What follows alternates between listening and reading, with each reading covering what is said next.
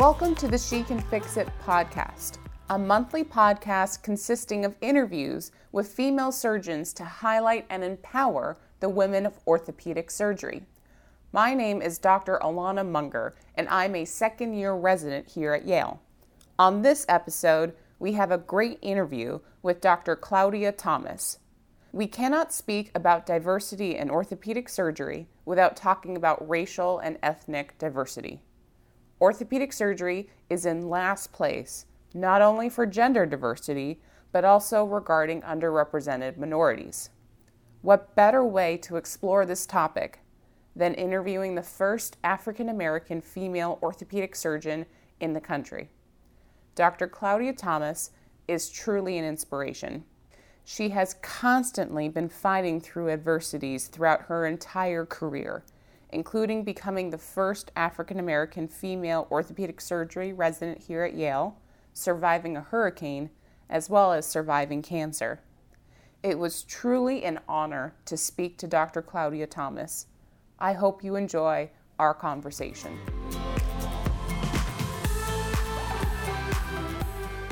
Dr. Thomas, I want to thank you so much for coming onto the podcast and being with us today. Oh, you're very welcome. Dr. Thomas, I was hoping you can describe what your life was like growing up in New York.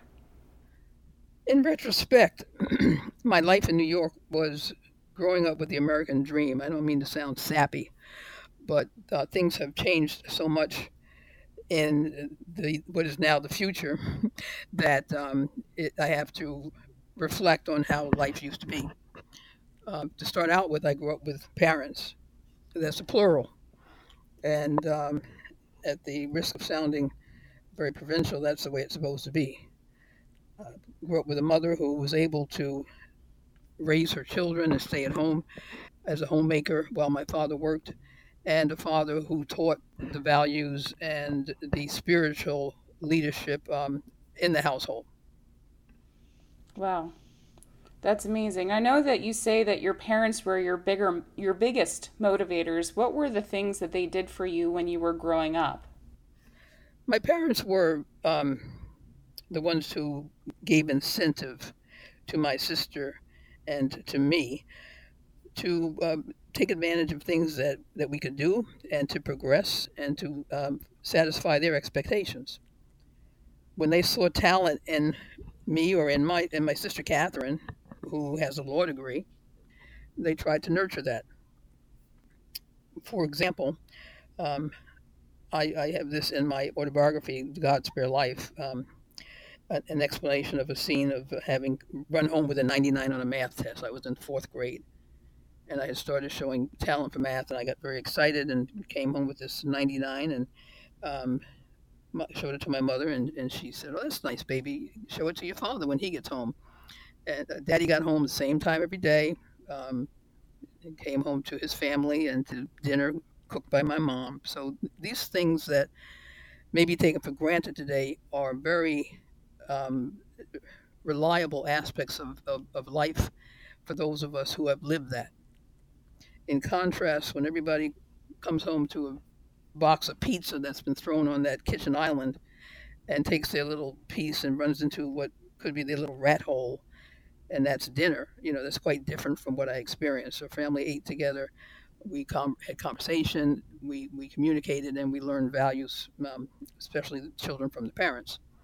So so daddy got home at his usual time and i showed him my 99 i just couldn't wait for daddy to get home and he furrowed his brow. Now my father was usually a very jolly person and he furrowed his brow, looked at that 99, and said, What happened to the other point?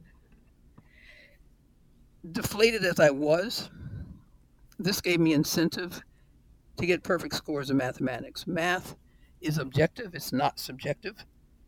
And no one's going to critique your math and say, Well, I think you should have used this adjective, or you could have expressed yourself a little bit differently. It's either right or wrong, and there's no reason you can't get them all right. So that's what I learned to do in the fourth grade because my father expected it. And it became a major factor in um, achieving what I did achieve that allowed me to get scholarships to college. And that actually led to orthopedics as I know it. I developed a love for math, particularly geometry, And geometry is a very important part of orthopedic surgery. Yes, it is. That's that's absolutely remarkable. Um, you also had a pediatrician um, who was also inspirational for you, um, and I was wondering if you talk about was that the moment when you realized you wanted to do medicine, or how did your pediatrician influence you? No, my pediatrician was a model that you can do this. If you don't see anyone who looks like you doing anything positive, then you won't have the aspirations, or you're unlikely, less likely, let's, let's say, to have the aspirations to achieve. If all you see of black men in your neighborhood is them standing around on the corner with a, you know brown paper bag with a bottle in it, laughing and joking, then you won't know how to dream of being an astronaut. You won't know how to dream of going on to higher education and becoming a physician or other professional. When I went to the doctor, I went to a woman, in a, a, a beautiful woman, I will add, um, who was my pediatrician, who was in her, in her starched white coat and acting very professionally. And to me, that said, oh, I can do that. It did not inspire me to do that. And unlike so many young people I've interviewed who were attempting to get into medical school or into a residency program, I'm not going to sit here and tell you, I wanted to be a doctor since I was five years old and broke my toe.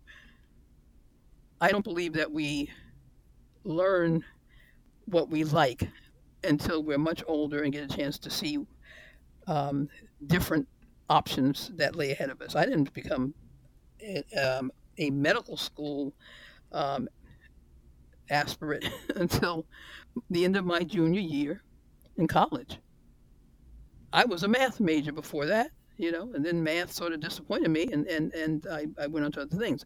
But um, I think you learn what you like, you learn what you're good at, um, you learn what it means to be a teacher, and that may or may not be what you thought, you know, what you thought you wanted to do, and it may not end up what you end up doing for different reasons. For me, I didn't have patience with children, so I looked at different professions and uh, ruled things out.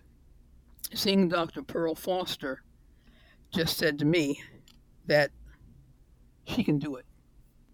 She can fix it.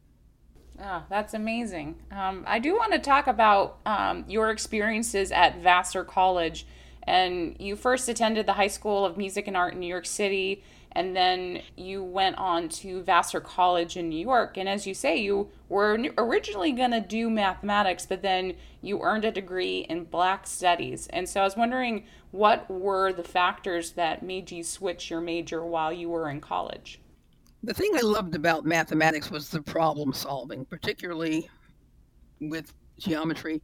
I actually uh, took a summer and went to one of the special high schools um, for boys in order to take solid geometry. Solid geometry was, was not offered at my high school, High School of Music and Art. And so I went to another school and, and took that, and I just loved the problem solving. When I uh, got to the stages of mathematics, that, such as real analysis and differential equations, it was not my beloved geometry. It wasn't algebra. It wasn't problem solving. It was theory.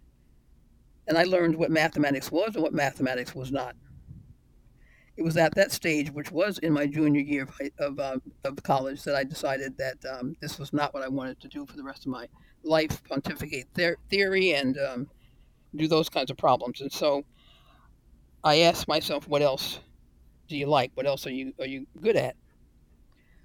I did find biology to be fascinating in high school. And I had taken a number of Black Studies courses at Vassar because at Vassar College, I was one of the students who started a Black Studies program at that college. It was one of the early Black Studies programs. Um, it was in the 1960s, and students of African ancestry were finding out in their Ivy League schools that the curriculum was not relating to them. At Vassar, the curriculum was not relating to us. So we started a Black Studies program. It took quite a struggle and um, supported it. And I supported it by taking as many Black Studies courses as I could. Changing your major at the end of your junior year is, is quite ambitious. And I found myself um, with enough credits in Black Studies to graduate on time. So I declared my major as Black Studies, what was called Black Studies at the time. It's now Africana Studies, and um, dropped the mathematics and began taking as many science courses as I could because I wanted to go into medicine as an alternative to math. My senior project was a study of sickle cell anemia in the Poughkeepsie community, where I actually surveyed um, people and did the testing to see if their cells actually sickled. Uh, and um, that became my link between medicine and Africana studies. Dr. Thomas, I know that you were a freshman in college when Dr. Martin Luther King Jr. was assassinated. And so I was hoping that you can describe the events that took place in order for you and the other students to convince Vassar College to create the Black Studies major. The evening that the broadcast came on the news, we had a TV room in the dorms, and announced that Martin Luther King Jr. had been assassinated. Uh, my response was just one of shock, and I was stunned sitting in front of the television. I'll never forget that. Um, and my eyes started welling up with tears. One of the other young ladies in the dorm, whom I had considered to be a friend, who was not of African ancestry, she had freckles and long red hair, just just sat there like it was another story, another news story, and that struck me as um, a major difference between people of European ancestry and their culture and what was important to their culture and to their cultural identity compared to my cultural identity. I became much more aware of my heritage and my ancestry and more inclined to seek out students who looked like me and had similar backgrounds at that point after the assassination of uh, Dr. Martin Luther King Jr.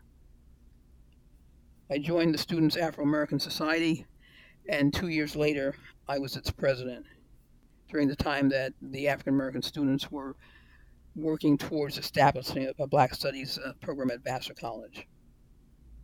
Interestingly enough, in a couple of weeks, there will be a uh, 50th reunion of the Africana Studies Department establishment, and more importantly, of the efforts that it took to get Vassar College to realize this was something important for its students of color.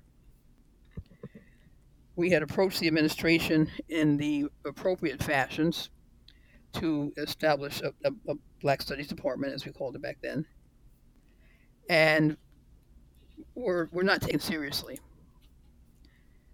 this um, offense by the college of turning its back on us led to an escalation of how the African American students felt about establishing this Black Studies program, which actually had had already began to grow, but had no um, longevity. It had no assurance that it would be a, a, a, department that allowed you to get credit to get college credits, to, to take it as a major.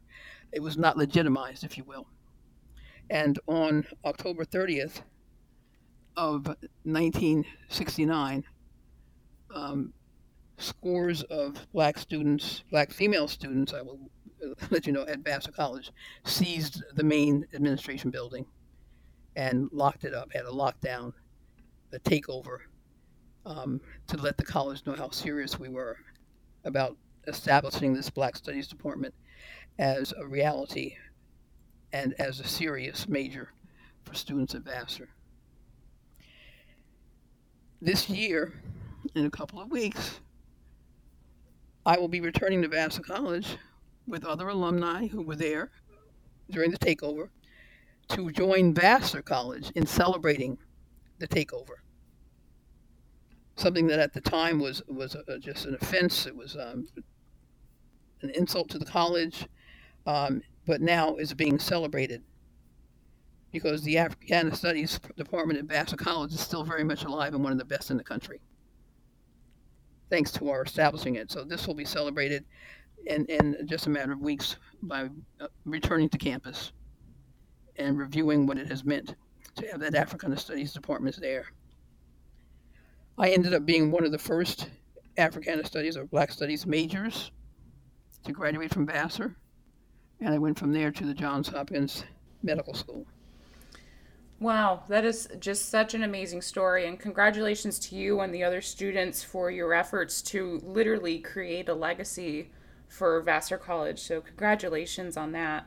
With regard to John Hopkins, I was hoping you can kind of talk about how you went from mathematics uh, to medicine and when it is that you discovered you wanted to do orthopedic surgery.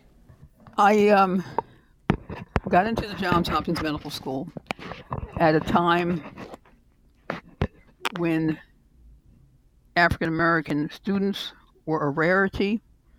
The first student of African ancestry to ever be admitted to the medical school was a senior when I became a freshman. And so this was something new to Johns Hopkins to have people of color. The uh, racism that permeated the halls was was very evident. And uh, thank God I, I have a fighting spirit that I learned from my mother and I recognize people who are trying to demean me be, or belittle me, and I stand up. Um, so I survived the atmosphere and the newness of having people who look like me walk the halls of Johns Hopkins and have the nerve to don a white coat. In the end of the second year of Johns Hopkins medicine, when you're in medical school, you begin to get exposed to the wards, the clinical aspect of medicine. And in doing so, I became exposed to orthopedic surgery. I had no idea that there was something called orthopedic surgery. I had no clue as to what it was, but I took lectures on fracture care and basic orthopedic treatment and um, happened to have a rotation. And I say happened to because rotations are purely elective. And you may be assigned a rotation in cardiology, you can be assigned a rotation in, um, in, in renal pathology, kidney disease. I was assigned a rotation in orthopedic surgery. My first day on that rotation, I first of all found quite a difference in the attitude of the orthopedic surgeons versus the general surgeons I had been exposed to, who were rather gruff and difficult to um, really be around. Um, they were high strung and not pleasant people. They would insult the nurses in the operating room and, and, and treat women like we were nothing. Um, and this prompted a few comments from me, um, quite inappropriate comments for, for a person of my stature. Um, when these people started acting like they were less than human beings and treating the rest of the, of the world uh, like, like garbage. Um, so general surgeons turned me off. I, I liked surgery because of the art history and the, my manual dexterity and sculpting and painting, and I thought I would be good at surgery. But the general surgeons were not the people I wanted to be around. So I met an orthopedic surgeon, and he was smiling and jolly and about to do a case and invited me to scrub in, not just stand in the background and watch, scrub in. Let me show you how to scrub in. So I'm scrubbing my hands, and I'm a lowly medical student, and I'm so excited that I'm going to actually participate in surgery.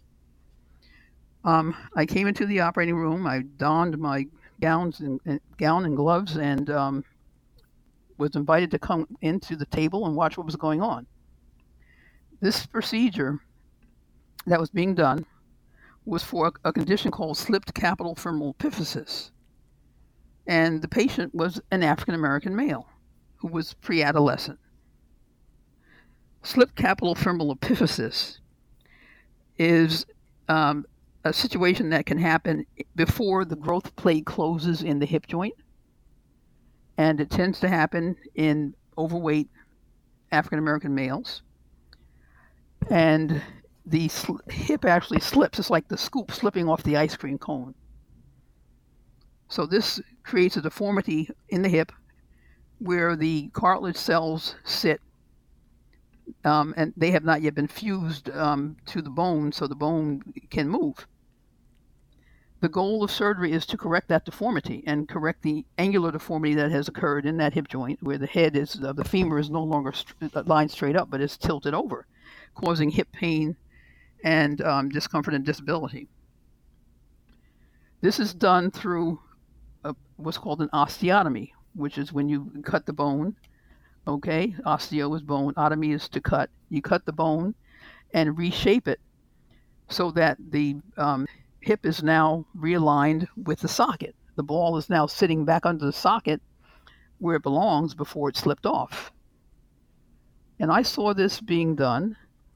I saw that the angle of bone, the wedge and angulation of the pyramid of bone that had to be removed, had been pre calculated. And the hip was realigned and it was solid geometry. I got so excited. My beloved Geometry was being used in surgery to calculate just how to realign this bone so that the hip would return to normal. And I was hooked on orthopedic surgery at that point. Not only did I see solid geometry, I was asked to put screws into the bone and the plate that was going to hold everything in place. So I got to do some orthopedic surgery. And since my father, um, the handyman and, and father that he had been, had taught me carpentry had taught me how to use saws and drills and and and, and put screws in, I was at home in my element, putting screws in this hardware to put this keep this hip um, in the position it had been determined that it should be in. So I I said this is my field. Now you see, I stumbled on this. I didn't know anything about orthopedics, and be it not for God, I would never have been exposed to, ortho- to orthopedic surgery early in my medical school career. So it wasn't when I was a five year old that I said, I want to be a surgeon and I want to be an orthopedic surgeon. It was when I was grown enough to appreciate that what this specialty involved tapped on things that I had experienced, that I had become comfortable with as a youngster, and that now, uh, now I could be challenged to, to do on human beings. That's how I got into orthopedics. Wow, that's a phenomenal story and you did your residency um, here at Yale. Uh, you were the first woman to graduate from Yale University, and additionally, you were the first female African American orthopedic surgeon in the United States. I was hoping you can comment on the adversities and challenges you faced by being the first. When I found out that I had a love for orthopedic surgery and I was still a medical student, um, it was clear that there were very few women doing this. I, I didn't meet any women who were orthopedic surgeons. So I spoke to my chief resident. I said, you know, I really like this stuff, but I don't see any women doing orthopedics. Do you think I can do this? He said, there's no reason you can't do this. So there was the encouragement I needed to apply for orthopedic residency. To all the programs I had applied, I would have been the first woman they trained. And I chose Yale because Yale was a kinder, gentler situation. The chairman, Dr. Southwick, had actually in, in, um, invented that osteotomy that I had seen done that, that in the operating room, my first orthopedic case. He was the chairman of orthopedics at, at Yale and, and was a, a, a, very, very pleasant person whom I felt that I could be around. And the rest of the faculty that I met was likewise. Dr. Augustus White who was the first African American assigned to the faculty of, of, of, general surgery at Yale because orthopedics was a division of general surgery, um, was on the faculty and, and, and was there um, as a person of color who would be my attending physician. There were two African American males who were residents at Yale already and um, who would be my chief residents and so I felt comfortable. And there were two women in general surgery whom I hoped would have broken down the barriers of being in the operating room as a female. These things encouraged me, and I, I chose Yale, and Yale chose me. Um, and um, it was a wonderful feeling.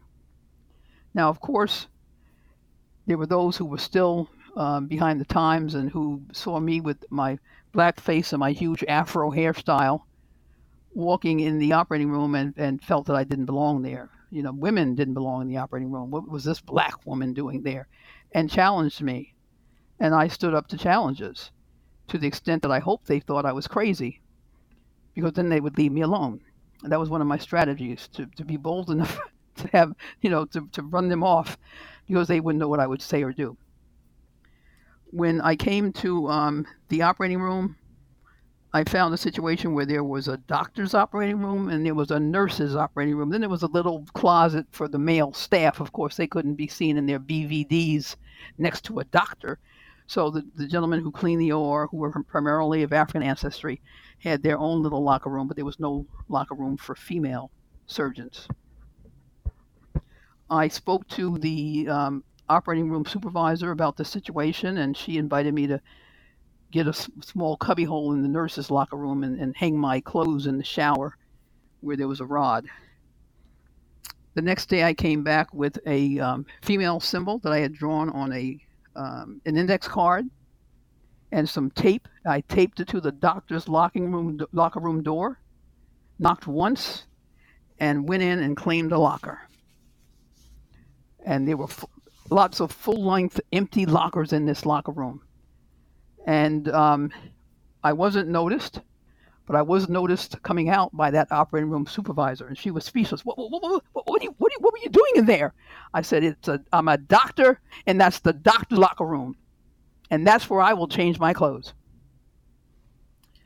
Well, somehow, somehow they miraculously found me a full length locker in the nurse's locker room, um, one that was was suitable to me, and I didn't have to barge in on these gentlemen who were half undressed, um, catching them in any kind of state. But this was what I had to do to begin to correct the the the um, the wrongs and the gender bias that still exists in medicine as difficult as it was to be a black woman in a surgical field that is dominated by Caucasian men, not only Caucasian men, but big, brawny, athletic Caucasian men, at times it was more difficult to be a female. Wow. Could you kind of provide some examples of, you know, the adversities you faced as being a woman versus some of the adversities you faced for being African American? Uh, to become an orthopedic surgeon back in the day, I had to do two years of general surgery and then three years of orthopedics. So I had to endure the same personalities, whole different town, whole different city, but the same rough personalities of these these um, general surgeons and the like, general surgeons, neurosurgeons, who felt they owned the world or acted like it. I scrubbed in on a neurosurgery case, um, and the surgeon was notorious for cursing at the staff, the female staff, and just being very unpleasant. So I scrubbed in and was in my, and I hated neurosurgery. Let me just say that it was just not the most pleasant feel. But I, I, I scrubbed in and stood with, you know, silently in the room um, as instructed while this neurosurgeon, who was performing the case, one of the attendings, was um, addressing the scrub nurse. Ah, Peggy, you're so goddamn stupid. Ah, Peggy, you're so goddamn slow. This scrub nurse stood there and took this crap because that's the way it was and they could talk to you any kind of way, and you're supposed to sit there and not say a word. I walked out on the bastard.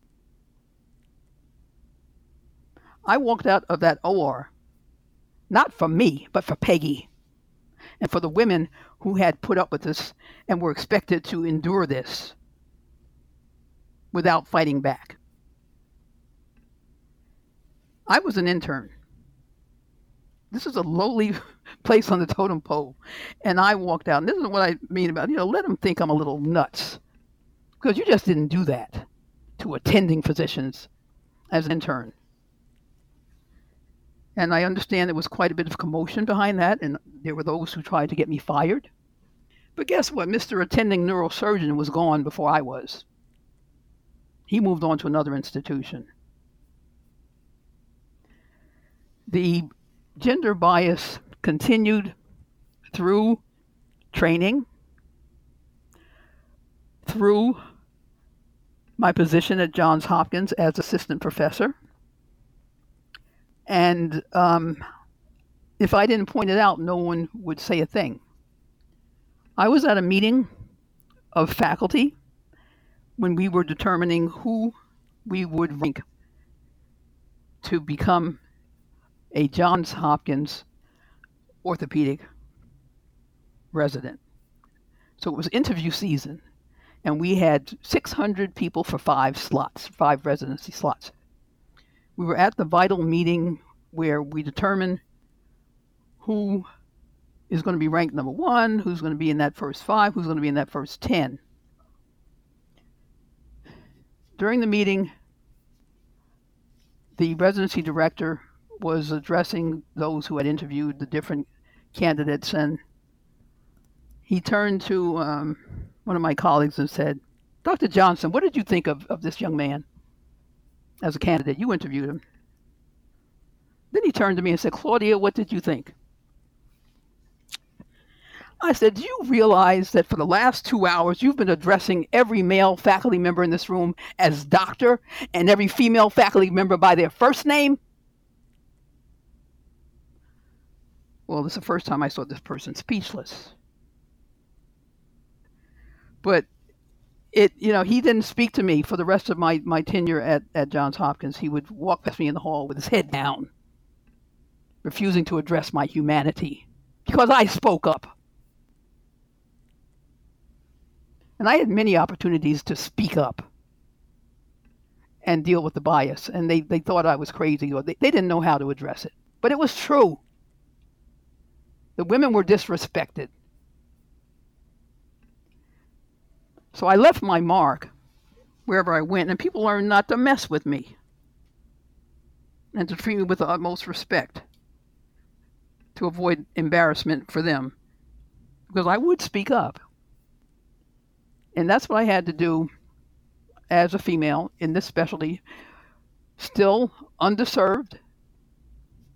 Minorities are still underserved, minorities of color. We have, and I don't mean to offend anyone, but we have a great number of Asians represented in orthopedics. They are not an, an underrepresented minority.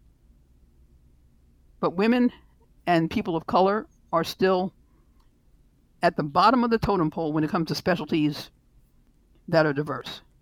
Diversity sucks in orthopedics. And it will continue to suck if people don't continue to speak up and fight for the dignity that we deserve. That is absolutely powerful. So thank you so much for sharing your stories. I know it's very difficult too, and so I do I do sincerely appreciate it. What do you think needs to be done in the field of orthopedic surgery in order to increase diversity for both gender as well as underrepresented minorities? This is something I accomplished at Johns Hopkins when I returned as a faculty member. And I looked at the photos on the wall of the last 50 years of orthopedic surgery at Johns Hopkins and saw all the white men in their starched white coats and starched pants standing up for the annual photos and saw how few, how minuscule the number was of people of color and females who had had the honor of graduating from that specialty at Johns Hopkins. I made it my goal, my mission, to change the face of orthopedic surgery. The way I did that was to volunteer to play a major role in the selection process of candidates for interview those 600 applicants, all vying for five spots, were being sorted out by the residency director, the current residency director. So I volunteered to take half. And I went through the applications. And when I came across a person of color or a female who had the, the credentials and the resume to compete at Johns Hopkins, I made sure they got an interview because you see a lot of what gender bias is, a lot of what racism is, is not seeing people. So the young man whose father and grandfather were orthopedic surgeons, oh, he's getting in. It doesn't matter what his grades are. He's going to be offered a spot. The people who have the privilege of having had an ancestry of privilege will be seen differently from that female, from that African American, from that Latino who's applying. So I used a different set of glasses, if you will, to look at applicants and made sure that minorities and women were well represented. Yeah, and you won the AOS Diversity Award in 2008 for your efforts at Johns Hopkins, correct? That's correct. It graduated single single digit numbers of um, females and um, people of color from that program. And when I finished with my plans and made my faculty members see these people that they that look so different as viable candidates, 32% of the residents were African American and 20% were female at Johns Hopkins. That's how you do it. You devise your own strategy for the situation you're in. And Hopkins had a legacy then for uh, for diversity. Any program now, and there are programs that have never trained a female, have never trained a person of color, and those programs now I, I tell advise my mentees don't even look at them if they haven't done it by now they don't want you and you're going to go through hell but once you develop a legacy as being a diverse program, then you will attract diverse candidates who will enrich your residency program. And that's what I did. Well, and I know that um, I do want to talk about your autobiography that you wrote called God Spare Life. And I was hoping you can talk about the inspiration for writing this book. When I was um, 40 years old, uh, actually, I was 39. I uh, lived in the, the, the St. Thomas um, area in the U.S. Virgin Islands. Um, for me, marriage and starting a family was prohibited by the amount of work I had to do in orthopedics. It was just for females, not an advantage in my day. For a man, he had a cook and a, a bottle washer and a sexual partner. Marriage for a man in training and living an arduous life was positive. For me, it would have been more work for me because men were not as evolved as they have come to be in modern day. Let's leave it like that. So I did not marry until I was um, well out of my um, training. I was 35 years old. And my husband lived in the Virgin Islands on the island of St. Thomas. I moved to St. Thomas and established a private practice. On August the 17th of 1989, Hurricane Hugo ravished St. Thomas.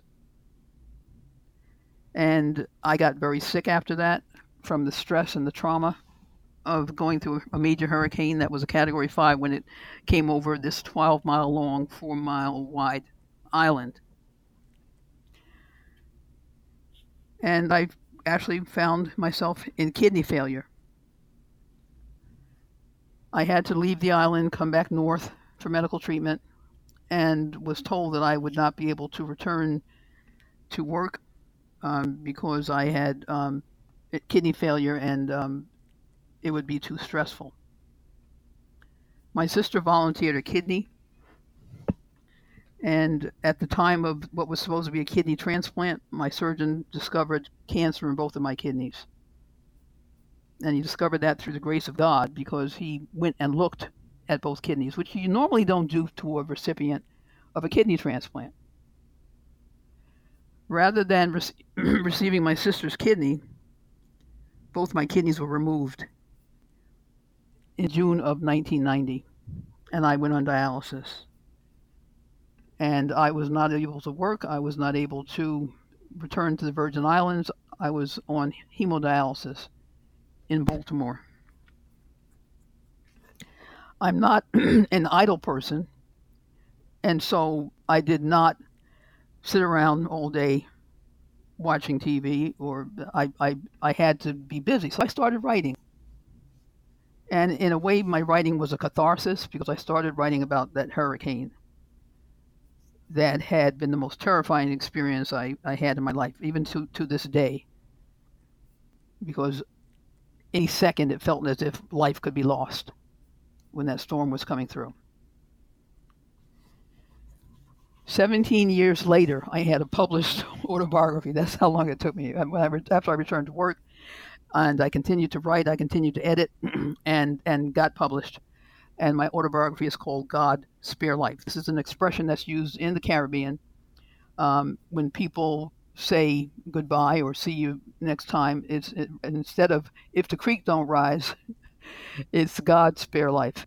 So see you next time, God spare life. If God spares life.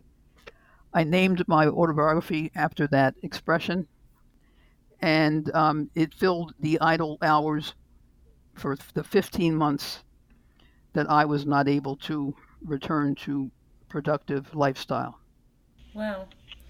I, I want to talk about um, you have faced so many storms, both you know literal and metaphorical throughout your life, and I was hoping you can comment on how coming back from illness and coming back from literally surviving Hurricane Hugo, how that impacted your practice as a physician and as a surgeon and, and your care of patients.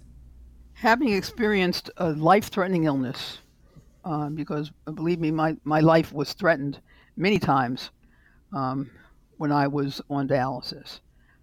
Uh, it brings me closer to my patients who are fighting something.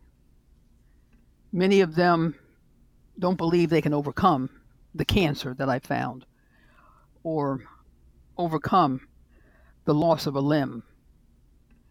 And I can tell them my story and let them know that I was near death, that there were many times that, that the devil tried to take me, but that um, God spared my life. And it is my spiritual aspect that has allowed me to be a survivor.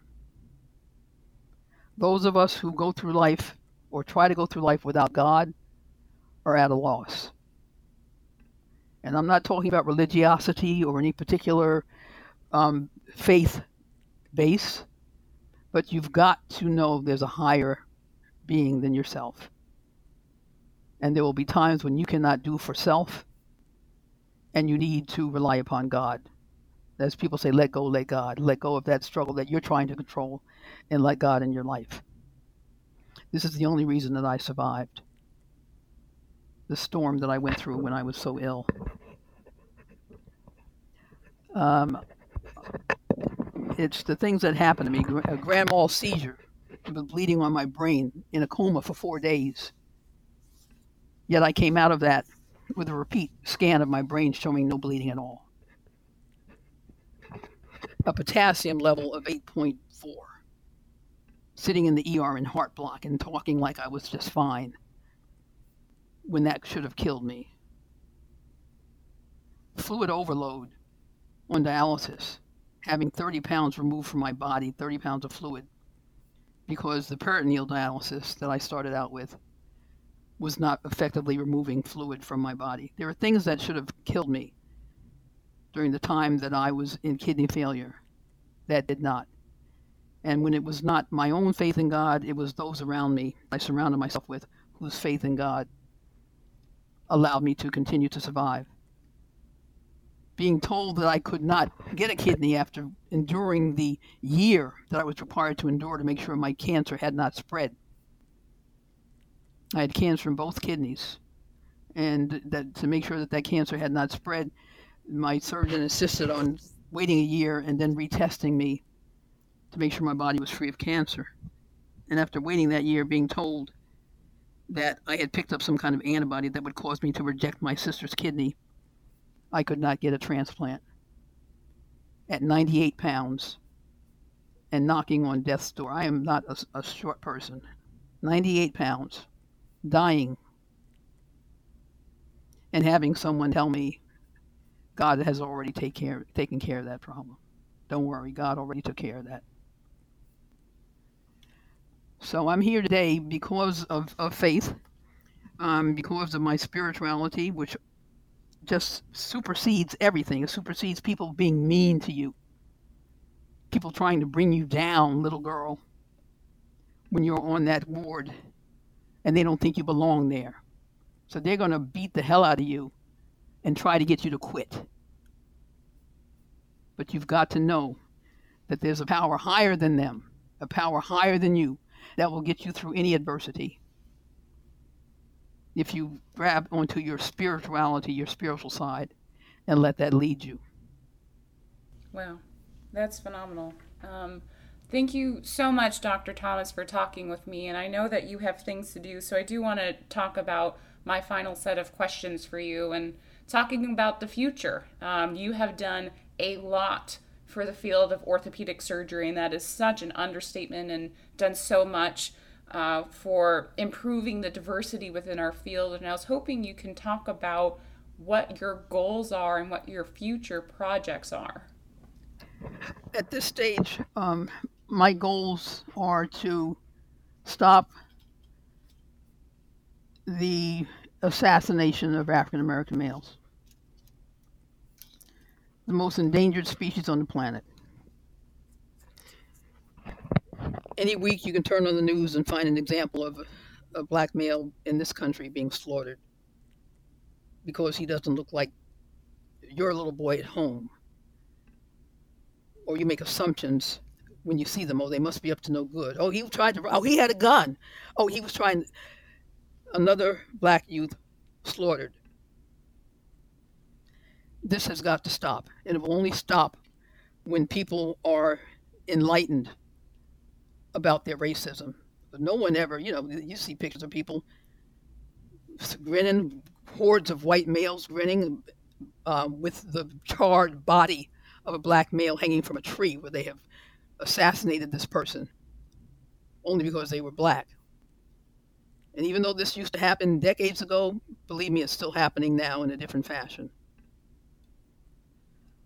I would like to, and I'm in the process of um, starting a school for descendants of American slaves, male descendants of American slaves, because we never got our 40 acres and a mule.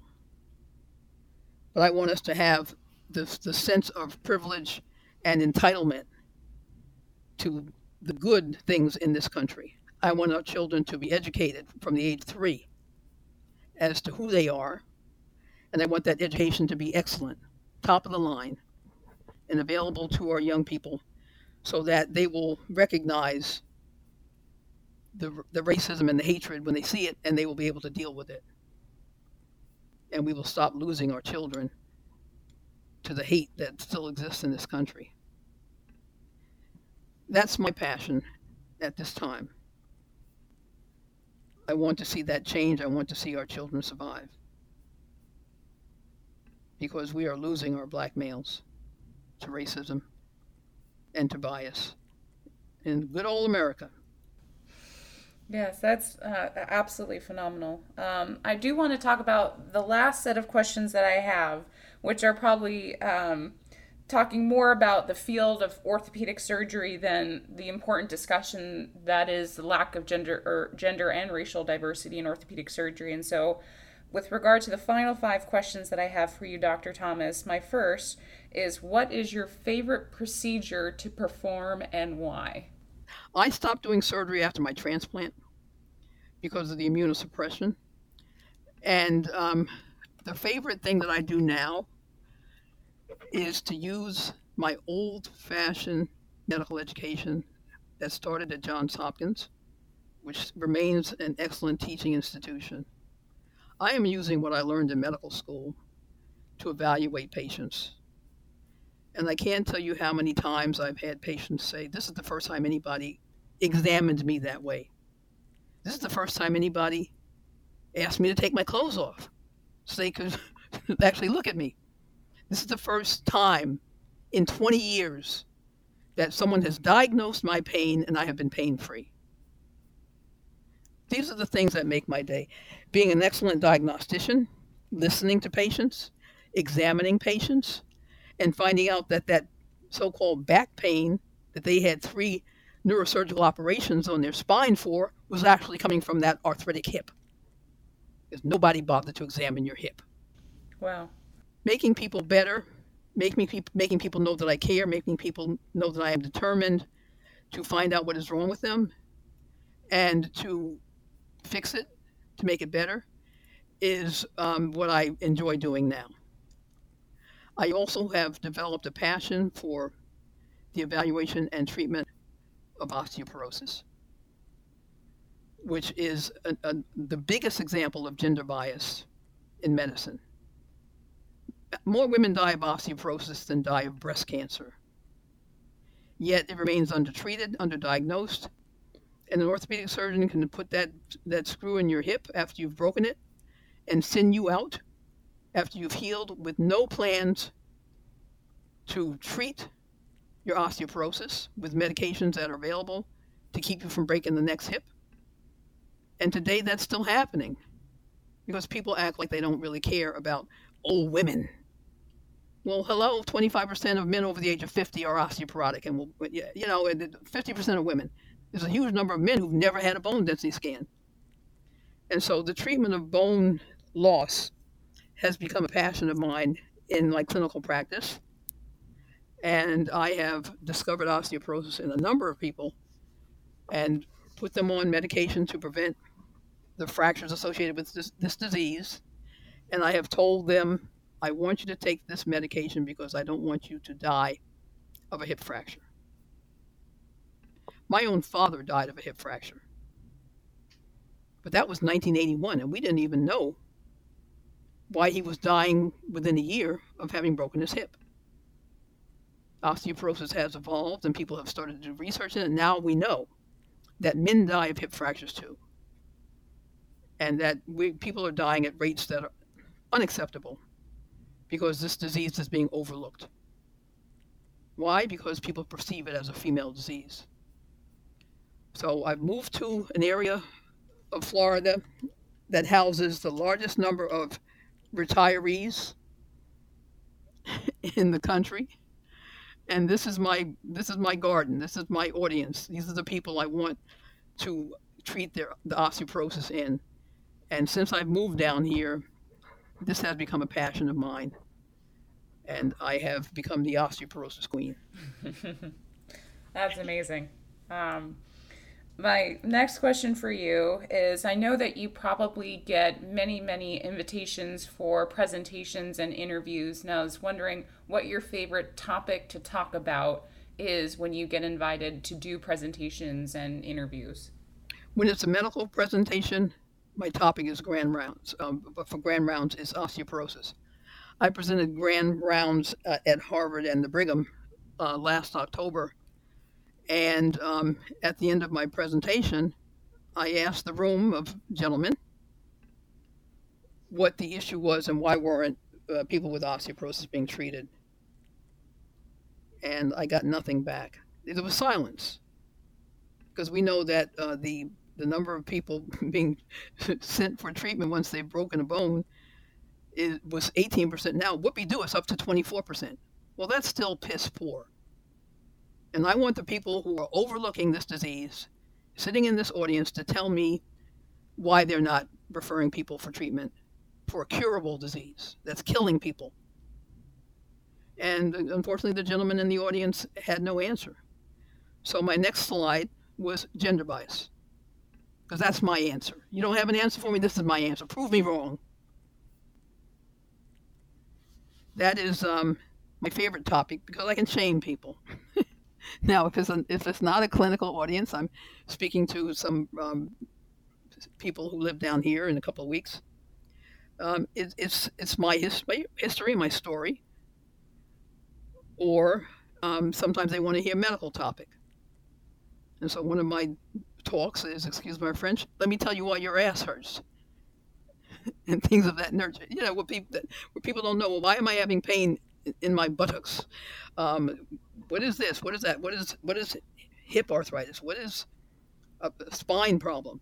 And so I can put clinical topics in a very um, understandable term for patients and my audiences and speak to them about that. Well, that's amazing. Oh my gosh, and that's a great title top or uh, title for your presentation. That's well done. Um, what is your favorite story slash memory as an orthopedic surgeon? My favorite memory is one of, of being that medical student who is being exposed to orthopedics for the first time and goes into the orthopedic clinic, opens the door to the orthopedic clinic as it used to be. And there are people standing around the room because the seats are taken. There are people with crutches, people in casts, long leg casts. Um, in, in, the, in the room, the big room where all the action takes place, there's the sound of saws buzzing as casts are removed, sawed off of people. There's the sound of the metal buckets clanging that contain the water that we used when we put our plaster of Paris uh, rolls in there and soak them in order to wrap a cast. There's that man who's strapped to the, the rack, if you will, um, a, a, a, table that has the feet and the pelvis supported um, as if he's being stretched in the rack, and we're wrapping plaster to make a body cast for that fracture that we now know how to fix and put metal in so that people don't have to be in body casts anymore. These are my first impressions of orthopedics and impressions that I love because my type A personality said, wow, let me get to work here. What can I do? Oh, give me that roll of plaster. Let me put that on. You know, And as an artist, putting on a cast used to be a very decorative procedure. Um, it was something that you did with, with pride, and, and you smoothed down that plaster Paris until you could see no seams and it was shining. Um, this all represents the passion of being an orthopedic surgeon. And that is my earliest memory. Some of the passion has gone out of it, but being able to fix people and having people come to you by the hordes because you're the only one who can set that broken arm or set that broken leg is one of my favorite memories of orthopedic surgery. Hmm. I know that you've spent a lot of time in the clinic, in the operating room, treating many, many patients, but I was wondering what your favorite activities are outside of the operating room and outside of medicine. I don't want to discourage anybody, but at this stage I have very little time outside of medicine because of the conspiracy of having us do notes to the satisfaction of the insurance companies, which consumes a tremendous amount of time um, and keeps us captive to a certain format. Um, that that really leaves me with little time. I am involved in a church, and um, that is my social life. So that has become um, the thing that I do when I really need to be around uh, loving people who know me and who care. Uh, I have uh, a lot of plants and I, I am a, I'm a plant keeper, if you will, as opposed to a zookeeper. Living in Florida allows me to um, maintain beautiful flowering plants, and, and that is really my my time to um, have my spiritual sessions with myself and with living things that give you so much beauty for so little work.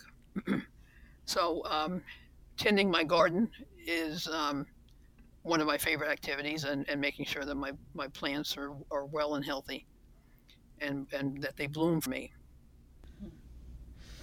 And my final question for you, Dr. Thomas, is what advice do you have for orthopedic surgeons and orthopedic surgeons in training? My advice is to look at the patient as a human being and not, oh, the leg. Oh, let's go see the hip oh, did you find the shoulder in the room I told you that the shoulder was in? You know, we're, we're not body parts. We're human beings who are going through a hard time if we're in your care. We're having something fixed or having something replaced, and we're scared, scared to death. We need that orthopedic surgeon to be gentle, to be understanding, to talk to us, not at us, not about us, as patients, and to cherish that por- that portion of, of being a caregiver for patients, to cherish the ability to make people who are in pain, people who are hurting, better, and to do it with a smiling face and not as a chore that we have to cross off the list. See human beings as human beings and give all your passion to that. That'll make you a great doctor.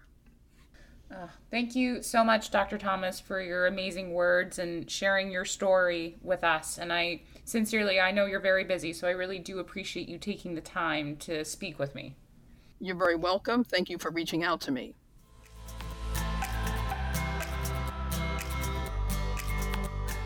I hope everyone enjoyed this episode of the She Can Fix It podcast with Dr. Claudia Thomas. If you would like to learn more about her life, I encourage you to read her autobiography entitled God Spare Life.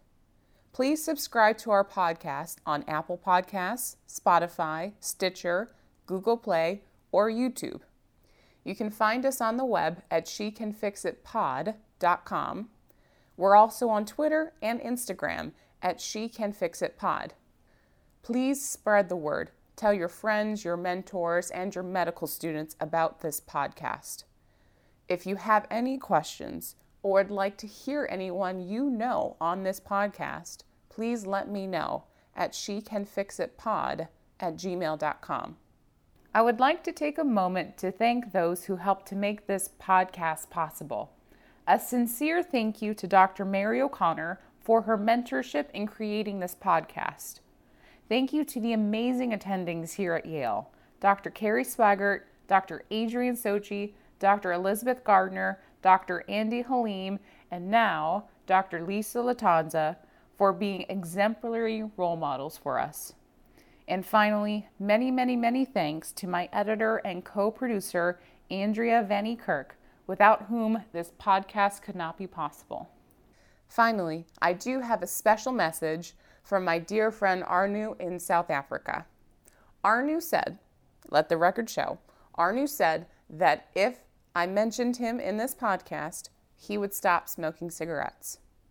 Therefore, my dear friend Arnu, no more cigarettes. Thank you so much for joining us on this episode with Dr. Claudia Thomas, and we hope to bring you more great interviews on the She Can Fix It podcast.